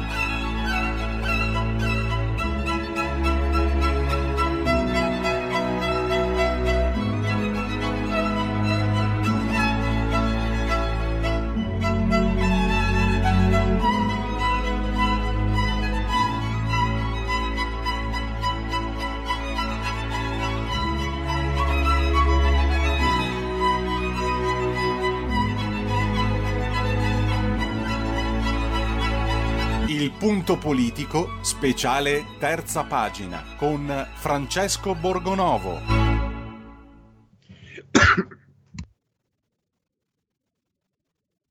Ah, ci picchia, chiedo scusa e mh, saluto e ringrazio eh, Francesco Borgonovo. Scusa se ti ho accolto, eh, se ti, ti hanno accolto i miei Broncos. Ciao Francesco. Ciao, buon pomeriggio a tutti. Allora, oggi Francesco, davvero sono un po' in ambasce perché c'è un momento di cronaca politica molto importante, no? abbiamo sentito il discorso, noi l'abbiamo mandato integralmente poco fa, il discorso di Mario Draghi, però tu oggi, non è la prima volta, ma hai toccato un tema che è cruciale, eh, parlando, quasi recensendo, possiamo dire, questo libro di Einaudi, non mi azzardo a pronunciare l'autore perché sicuramente lo sbaglierei per una volta, risparmio i miei errori pronuncia, La società senza dolore, perché abbiamo bandito la sofferenza dalle nostre vite. Mm. E questo mi sembra un pensiero che va a spiegare anche quello che succede in politica, perché mi sembra, Francesco, scusa il, mm, il mio approccio, poi ti, ti, do subito la parola, mi sembra, dopo aver letto questo tuo articolo, che più che mai per smettere di aver paura del dolore abbiamo commesso un errore esiziale, lo abbiamo rimosso, però mi sembra che ci siamo dimenticati che il dolore e la gioia sono vita, quindi cioè, se c'è il dolore c'è la gioia e viceversa, così come noi siamo una natura di natura binaria, lo insegna Aristotele, non Pierluigi Pellegrini. Io ho sempre sostenuto a coloro che ce l'hanno con l'odio, non sto parlando degli haters, guarda che se non sei capace di odiare non sei nemmeno capace di amare, odi e tamo, tanto per citare Catullo. E, e mi sembra di partire che sia importante partire da, la legittima paura del dolore ci ha portato a questo errore cruciale, esiziale, determinante. Lo abbiamo rimosso e smettiamo di vivere, siamo anestetizzati dall'algofobia. Ma guarda, eh, tu sei partito bene dicendo eh, abbiamo eh, eliminato il dolore. In realtà eh, quello che dice Jung Chulan, che è l'autore di questo libro che io ho citato varie volte anche quando abbiamo parlato del mio di libro, perché è un po' un punto di riferimento, eh, eh, lui parla di una società senza dolore, ma in realtà noi il dolore non è che siamo riusciti a eliminarlo, il dolore c'è, la gente sta male, la gente soffre, eh, soffre di più proprio perché eh, abbiamo cercato di nascondere la sofferenza. Che cosa vuol dire? Eh, io non voglio dire che è bello soffrire, non è un elogio del masochismo o eh, qualcosa di questo genere. È il fatto di dire che, come appunto hai citato, no, eh, senza l'odio non c'è l'amore, eh, nella vita se tutto è uguale, se non ci sono differenze, no, se non esiste qualcosa, se non esiste positivo e negativo, eh, ehm, la situazione si aggrava, no? Cioè tu eh, nella, quello che ci rende umani nella nostra esistenza è anche il dolore, tutti i tipi di dolore, eh, la fatica, la, eh, la paura, no? la, la, eh, come dire, tutta una serie di emozioni negative che noi dobbiamo affrontare e non possiamo limitarci a nascondere. Quello che noi facciamo oggi è nasconderle eh, cercando in tutti i modi di evitare la fatica, ad esempio, eh, grazie alla rivoluzione digitale, no? quante cose ci permettono di fare queste macchine meravigliose, questi computer meravigliosi, ma a ogni volta che noi rinunciamo a un pezzettino di fatica perdiamo qualcosa, no? siamo meno capaci di affrontare la realtà. Eh, se pensiamo che il dolore, abbiamo paura del dolore, è una cosa abbastanza normale, no? avere paura di star male, nessuno vuole star male, ma dobbiamo tenere presente che il dolore fa parte della vita, talvolta ha un senso, noi possiamo dare un senso al dolore, quando ci viene a mancare qualcuno, una persona cara, è una cosa straziante, vorremmo ovviamente che non fosse mai successo, ma la nostra tradizione ci ha insegnato in qualche maniera venire a patti con questa cosa, perché purtroppo fa parte del ciclo della vita. Se noi nascondiamo, facciamo finta che tutto questo non ci sia, ci facciamo più male di prima e siamo inadatti a vivere. Siamo vigliacchi, eh, qualcuno diceva dei ragazzini di oggi che sono la generazione dei fiocchi di neve, no? tutti convinti di essere inimitabili, indispensabili, geniali e alla prima difficoltà si sciolgono. Ecco, questo è la, cosa vuol dire vivere una vita senza dolore. E senza, in questa pandemia noi ne abbiamo avuto le prove, cioè non c'era nessuno no? per il terrore, il terrore di affrontare no? con la, la, minaccia della paura del, del male corporeo, no? della malattia, delle cose, ah, siamo stati disposti a farci dire delle cose inaccettabili. Nessuno, eh, così, tantissima gente che magari in altri momenti avrebbe reagito con rabbia, con, eh, rivendicando i propri diritti, in questo caso paralizzata dalla paura non ha alzato la voce quando veniva chiuso in casa, quando sentiva delle assurdità no, sulle restrizioni che non stavano né in cielo né in terra e, e, e nemmeno, cioè, vi faccio un esempio, siamo, ci sentiamo dire che c'è la pandemia e quindi non si può andare a votare. Il nostro terrore di soffrire, di ammalarci, eh, prevale no, su un diritto democratico a farci amministrare come, come si deve ed è una cosa per me molto pericolosa su cui vale la pena riflettere a fondo. Eh, da, dove, da, dove, può avere origine? Eh, che, che, conseguenza può essere? Da cosa può essere conseguenza? Io mi ricordo, Francesco, eh, una ventina d'anni fa, più o meno, anche di più, anche di più un seminario del professor Galimberti. lui in quel, in quel, seminario spiegava eh, la rimozione, il rifiuto dell'idea della morte. E in qualche modo, adesso vado un po' a memoria, il fatto stesso che si stesse vivendo, che da decenni si stia vivendo comunque un benessere e che quindi il vivere sia più, tra virgolette, divertente, sia più appagante, ci rende ancora più intollerabile l'idea della morte, diceva Galimberti 20, saranno 24, 25, 25 anni fa, e adesso diciamo l'idea del dolore. Cioè questo anche che può averci spinto a rifiutarne l'idea. No, è chiaro che il dolore non lo, non lo, puoi eliminare, ma se rifiuti l'idea eh, hai perso in partenza. No? I fuochi di neve, mi ricordo che ne avevamo già, l'avevi già, eh, era un esempio che avevi molto molto calzante, che avevo adoperato anche quando avevamo parlato del tuo libro. Molto molto calzante questo, questo esempio, devo essere sincero. Prego.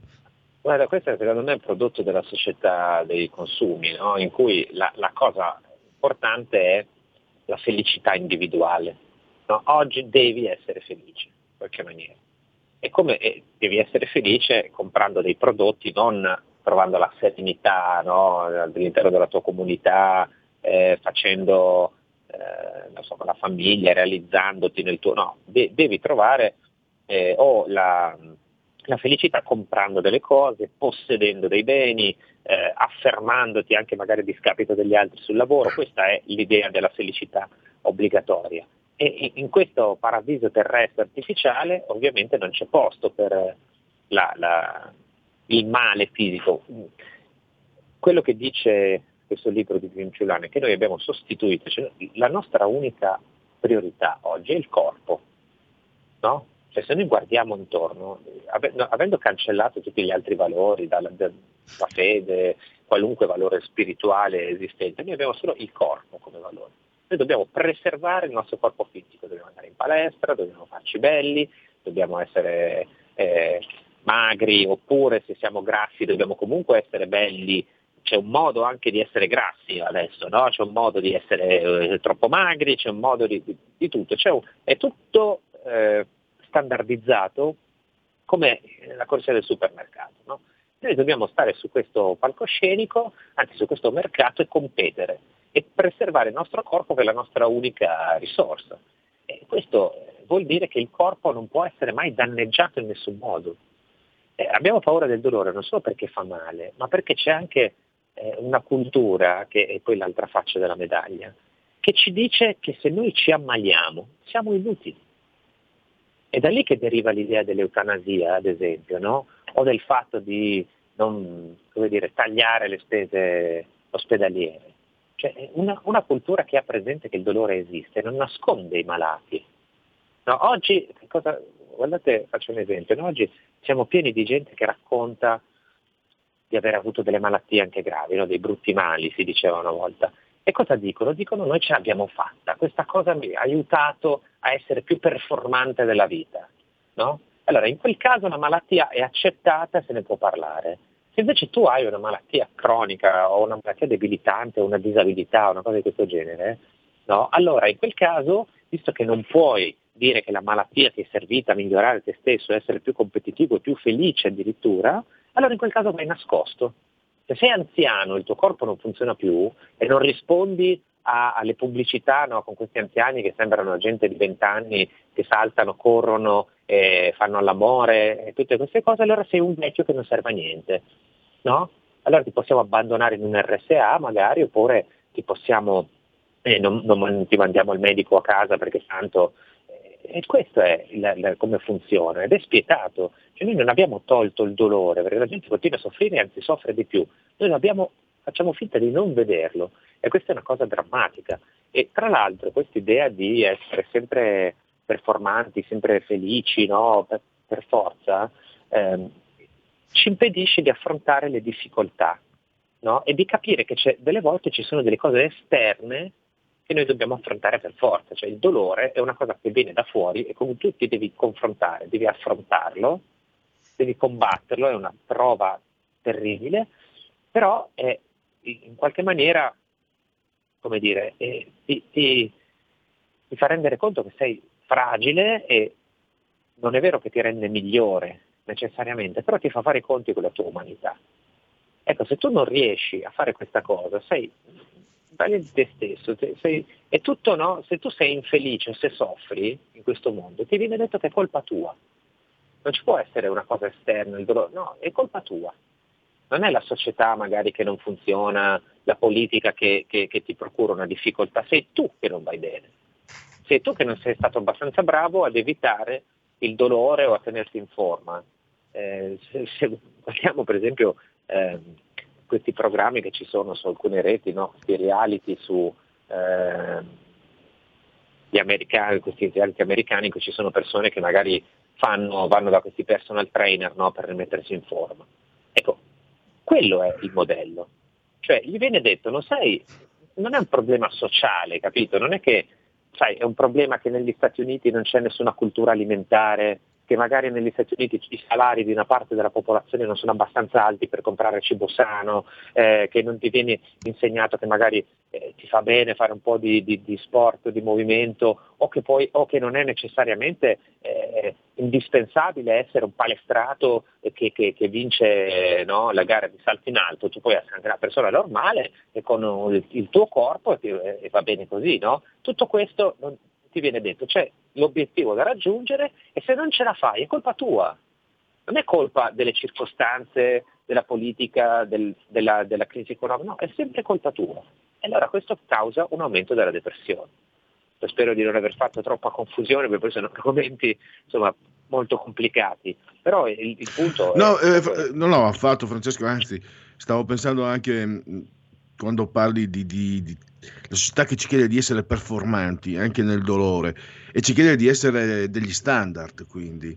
Eh, stavo pensando per esempio alle esibizioni che abbiamo visto che io trovavo personalmente stomachevole ma non so perché devo sempre esprimere i miei giudizi evidentemente eh, soffrendo di autostima eh, devo darvi importanza. Però eh, abbiamo visto che negli scorsi personaggi famosi che, hanno, che non vedevano l'ora di esibire magari mali terrificanti. E stavo pensando anche mentre parlavi che eh, purtroppo era ricoverato mio padre il Corro di Aviano tanti anni fa, eh, c'è un centro di, di, riferimento oncologico e quindi ho frequentato, poi anche la mia compagna aveva lavorato in quel plesso ospedaliero e, e quello che si vede prima di tutto non ha nulla a che vedere con quello che poi anni dopo ci, ci mostrano i, i, social, ma io ho visto, ho visto cose grandiose nel dolore che i social non ti restituiscono. Io non ho visto persone, stavo pensando a quello che dicevi. Io purtroppo andavo a visitare mio padre, ma mio padre stesso, un esempio straordinario, ma anche giovane, una ragazza bellissima, senza capelli bellissima,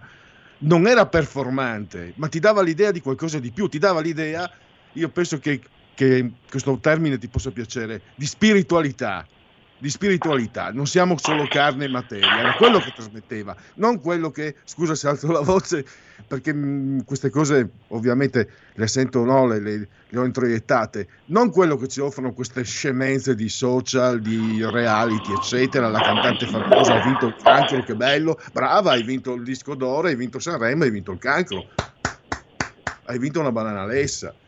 Scusa lo sfogo, ma era, eh, per dire che tu hai detto scusa eh, perché sono messo insieme tante cose. Secondo me hai messo insieme tante cose utili per delle riflessioni. Mi, mh, volevo condividere con te con gli ascoltatori quello che tu mi hai suscitato con quello che hai appena detto. Ah, guarda secondo me il, il, punto è proprio questo cioè anche perché quando viene esibita questo tipo di, di sofferenza eh, noi vediamo da quello che ci riporta la tv le immagini no? eh, vediamo una cosa plastificata cioè, eh, fare i conti con il dolore significa anche vederne la faccia brutta, la faccia vera, non solo eh, la, la, cantante che eh, dopo, dopo, aver vinto una brutta malattia, che siamo contenti, ovviamente io sono contento quando sento uno che è guarito, ce l'ha fatta, no? Qual è il punto? Che poi vedi e vedi, non vedi la parte brutta, non vedi il dramma che c'è, che esiste, e soprattutto non vedi le persone che non ce l'hanno fatta. E allora passa un po' questa idea, secondo me, che se tu mantieni un atteggiamento positivo, no? se ti dai da fare, se, se sei performante anche nella malattia, allora ce la puoi fare. E gli altri che non ce l'hanno fatta vuol dire forse che si sono lasciati un po' andare, no? In fondo anche lì, no? È un po' colpa loro che non hanno combattuto abbastanza. Invece c'è chi non può combattere e non ce la fa. E, e queste persone non si vedono, non te le fanno vedere, no? Non vanno in televisione a dire no, io ho un brutto male, non posso vincerlo, sono senza speranza, perché questo succede, fa parte dell'esistenza, questo non c'è che sarebbe troppo spaventoso, troppo terrificante, no? E non ti fanno vedere la parte enorme di fatica che c'è dietro questa cosa, non solo il malato insieme a tutte le persone che stanno intorno, le famiglie, gli infermieri che lavorano, c'è tutta una cosa che richiede soldi, per esempio. Ah, scusa Francesco, non pensi anche che il dolore abbia l'obbligo del pudore? Il, il dolore comunque non, anche hai detto non, non, ci mostrano quelli che non ce la fanno, ma che, che qualcuno ce la faccia o meno, non deve essere esibito. Il, il dolore, forse sono io che magari ho, ho le idee un po' più no. antiche, ci deve essere un po' la pudicizia. Io sto pensando ai gatti, oggi è il giorno del gatto anche. Chi ha avuto i gatti lo sa, quando un gatto sta, sta male, sparisce, va a nascondersi, non vuole mostrarsi mentre soffre. È una, magari una situazione un po' sciocca la mia, però stavo pensando che il dolore deve essere rispettato e, non, eh, e, e, ci deve essere il giusto pudore e non la banalizzazione di una comunicazione come quella insomma, che, di cui abbiamo appena parlato. Assolutamente, hai detto una cosa sacrosanta secondo me, non solo il dolore ma tutto. Oggi invece c'è un'altra sì, parte di sì. questa cosa, è, è, è, è, la tirannia de, delle emozioni, ha detto qualche studioso di politica. No? Oggi i politici sono obbligati, perché poi se non lo fanno ehm, la gente li vede male, no? sono obbligati a piangere in diretta, a confessare le proprie cose, no? Su questo Michel Foucault tanti anni fa scriveva delle cose, cioè tu devi andare a confessarti, è il confessionale del grande fratello, cioè, tu devi andare a mettere in piazza le tue emozioni, no? E in questo modo ti, ti fai vedere, anche lì è sempre funzionale questa cosa, vai lì, ti confessi, anche quando sei debole, ammetti che piangi e poi dopo ti dici no, vedi, il pianto in questo caso mi, mi rafforza, ho mostrato la mia fragilità in modo no, a diventare, poi ci passo in mezzo, a diventare più competitivo dopo, perché anche la fragilità è, fa parte di questa tendenza alla competizione. Tutti devono dire, mostrare le proprie mutande sporche eh, in piazza. È uno spettacolo, è uno spettacolo eh, in cui poi, eh, come dire, anche, anche, il pianto è finto, anche il dolore eh, che, che, che si mostra è finto.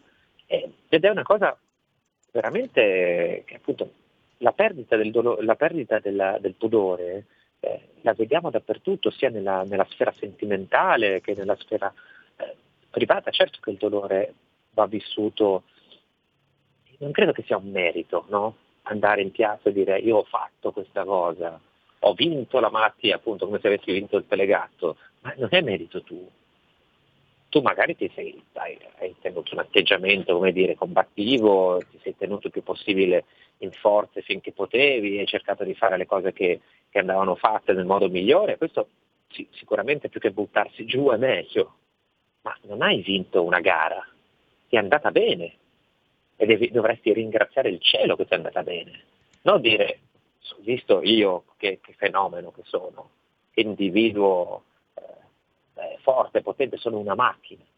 Ecco, questo è il, grande dramma del, del, nostro tempo. E poi così l'obbligo di essere sempre felici. Eh, in chiusura, Francesco, purtroppo il tempo stringe, volevo strapparti una battuta, non so se hai avuto modo o tempo di, di, ascoltare, di seguire, insomma, o avrai letto il discorso di Mario Draghi. Io mi sono scoperto un po' buonista perché eh, avevo nelle orecchie no, in questi anni Giuseppe Conte, Mario Monti e quindi magari dopo aver sentito Draghi ho detto, beh, mi sembra un po' più di spessore. Gli ascoltatori mi hanno bozzato, beh, non ho promosso, a parte che a me non spetta certo a me, non ho detto va ah, bravissimo co- ehm, Draghi, ho detto semplicemente che rispetto a certi predecessori mi era sembrato un po' meglio. E gli ascoltatori, diciamo che come linea invece lo hanno bocciato tutti, molti si astengono, la maggioranza voterebbero sì, ma solo perché c'è la Lega. Anzi, molti dicono per fortuna che c'è la Lega, perché altrimenti con questo qua andava a finire a catafascio, ancora di più di quanto non potrebbe. Tu che idea ti sei fatto? Ah, guarda, eh, sicuramente c'è eh, rispetto a quelli di prima è un altro livello, eh, ma è evidente, dicevamo del pudore, eh, effettivamente anche questa, mh, mm, dire, questa cosa di non straparlare, no? abbiamo appena finito di parlare di, di, dell'esibizione, le conferenze di Conte su, su Facebook ce le ricordiamo, eh, ce le ricordiamo tutti, no? eh, per cui eh, sicuramente questo è meglio. Devo dire che io ho trovato un discorso insomma, pieno di cose, bisogna poi vedere nella pratica, singole, nei singoli temi. Diciamo che in generale eh, da un punto di vista di destra ci sono qualche spiraglio c'è, no? quando senti parlare di respingimenti, quando senti parlare di, di, di aiuti alle imprese eh, mirati e fatti bene, eh, sicuramente è una consolazione. Eh, spero, spero, che la linea sia quella, perché poi purtroppo poi in Parlamento ci sono anche altri, altri personaggi che di pudore ne hanno decisamente meno e che di, di, di, di alto profilo, insomma eh, la definizione di alto profilo non è proprio quella che fa per loro. Quindi non lo so, io continuo a sperare per il meglio e ti devo, ti devo dire la verità. Eh, proprio perché so che il dolore fa parte della vita, sono pronto a tutto nei prossimi mesi, quindi io spero solo quindi che, sei, che... sei coerente. Esatto. Eh, come sempre devo dire. Eh, Francesco, purtroppo abbiamo terminato. Io ringrazio, ti ringrazio davvero e a risentirci domani, magari continueremo anche su, su queste analisi. Grazie e a risentirci domani. Grazie, grazie. E genetriaci del vigesimo nono giorno di piovoso per il calendario repubblicano, per i gregoriani ne manca, mancano 317 giorni alla fine. Eh, per tutti è un uh, miarqui, cioè mercoledì 17 di febbraio, mercoledì delle ceneri. Ve l'ho detto, anzi, vediamo se. Sì, sì, sì, la festa del gatto, la festa del gatto, la festa del gatto. Ecco qua. Eh, no. Uh, Eccolo qua. L'ho, l'ho, appena messo in condivisione, è un'immagine che ho postato sul mio profilo fa- Facebook. Abbiamo appena parlato di quanto sia sciocco eh, eh, questo esibirsi, ma io ho esibito un gatto che non è, non è il mio, ma c'è una bella vignetta. Mm. Eh, sono, sono, caduto in contraddizione, eh, ma ho la, come tutti la natura binaria e vi dico anche la, la verità che la mia opposizione interna, chiamatela schizofrenia, mi ha fatto dire dopo che ho detto, beh, insomma, rispetto agli altri, a Monti e Conte, e la mia posizione interna mi ha detto, guarda che ci, ci voleva poco, eh, bastava poco per fare meglio, per, per, fare più bella figura di un, Conti, di un Conte o di un, o di un Monti. Soprattutto Monti, mamma mia. Allora, genetriaci velocissimi. Eh, Raffa Vallone, che fu giornalista, calci- pensa è stato calciatore nel tuo Torino, poi lui lasciò mh, prima eh, Giulio Cesare per diventare attore, riso amaro, un, un lodigiano fuori classe del disegno, della pittura e del fumetto, Mario Uggeri, da Lodi appunto. Rene Russo, attrice Team Cup con Kevin Costner, scrive nello stesso giornale di cui Francesco Borgonovo, che abbiamo appena sentito, è vice direttore, La Verità, Marcello Veneziani, e poi ancora un, un, cestista degli anni 90 straordinario, Michael Jordan, 80 più ancora che 90, Michael Jordan. E poi nel cognome del padre, cioè stiamo parlando di Mario Calabresi, e professione ereditiera per Paris Hilton. Ecco, l'altro giorno Marc Marquez, il motociclista, no? il joker del anche, è catalano anche lui, no? io ve l'ho detto, sono per l'autonomia, per la secessione di tutti, però i catalani sono, io ho sempre visti, da quando poi ci hanno eh, sempre trattato malissimo la Lega, Bossi, Salvini, sempre trattato male, male, male, male, e io sinceramente li ho sempre visti come dei democristiani veneti, cioè la razza peggiore che ci sia in circolazione. Quindi anche Marc Marquez mi conforta nell'opinione bassissima che ho di loro, anche se naturalmente politicamente parlando eh, siamo, sicuramente si continua sempre a sostenere la volontà dei popoli, che è quella che viene prima di tutto. Sono stato ecumenico, voglio essere grato a Giulio Cesare Carnelli, assiso sul trono di comando di energia tecnica, arriva il fulmicotone Marciano Pinti, il suo Rebelot, grazie a tutti per aver scelto ancora e anche oggi RPL, la vostra voce, la vostra radio. Avete ascoltato il punto politico.